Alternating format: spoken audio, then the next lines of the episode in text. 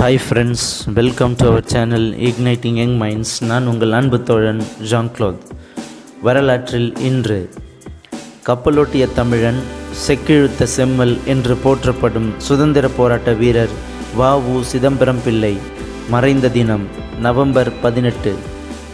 தூத்துக்குடி மாவட்டம் ஒட்டப்பிடாரத்தில் ஆயிரத்தி எண்ணூற்றி எழுபத்தி ரெண்டில் பிறந்தவர். தாத்தா பாட்டியிடம் ராமாயண சிவபுராண கதைகளை கேட்டு வளர்ந்தார். வீரபெருமாள் அண்ணாவி என்பவரிடம் தமிழும் அரசாங்க அலுவலர் கிருஷ்ணனிடம் ஆங்கிலமும் கற்றார்.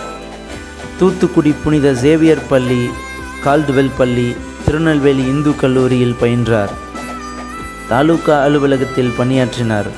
திருச்சியில் சட்டக்கல்வி முடித்து ஒட்டப்பிடாரத்தில் வழக்கறிஞர் தொழிலை தொடங்கினார்.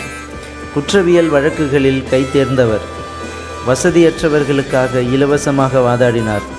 தவறாக குற்றம் சாட்டப்பட்டவர்களுக்கு விடுதலை பெற்று தந்து காவல்துறையினரின் கோபத்துக்கு ஆளானார். இதனால் இவரை தூத்துக்குடிக்கு அனுப்பி வைத்தார் தந்தை. தமிழ் இலக்கியங்கள் குறித்து பல செய்யுள்கள் கட்டுரைகள் எழுதியுள்ளார்.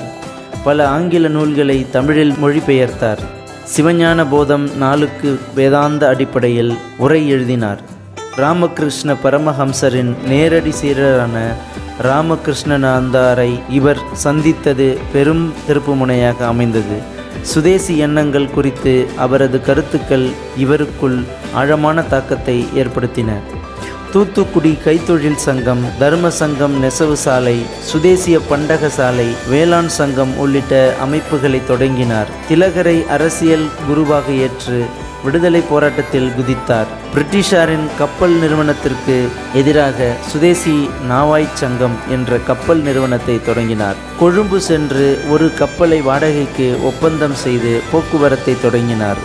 ஆனாலும் நடைமுறை சிக்கல்கள் ஏற்பட்டன. சொந்த கப்பல் வாங்க பங்குதாரர்களை திரட்ட வட மாநிலங்களுக்கு சென்றார். எஸ். எஸ். காலியோ என்ற கப்பலுடன் திரும்பினார். தூத்துக்குடி கொழும்பு இடையே கப்பல் போக்குவரத்தை தொடங்கினார். பாரதியாரின் நெருங்கிய நண்பர் தொழிலாளர்களின் உரிமைகளை காக்க சுப்பிரமணிய சிவாவுடன் இணைந்து போராடினார். வேலை நிறுத்தத்தில் ஈடுபட்டவர்களுக்கு தாராளமாக நிதியுதவி வழங்கியதால் தனது சொத்தில் பெரும் பகுதியை இழந்தார். வெளிநாட்டு பொருட்களை புறக்கணித்தார். இவரது உணர்ச்சி மிக்க உரைகள் மக்களிடையே சுதந்திர உணர்ச்சியை கொழுந்துவிட்டு எரியச் செய்தது.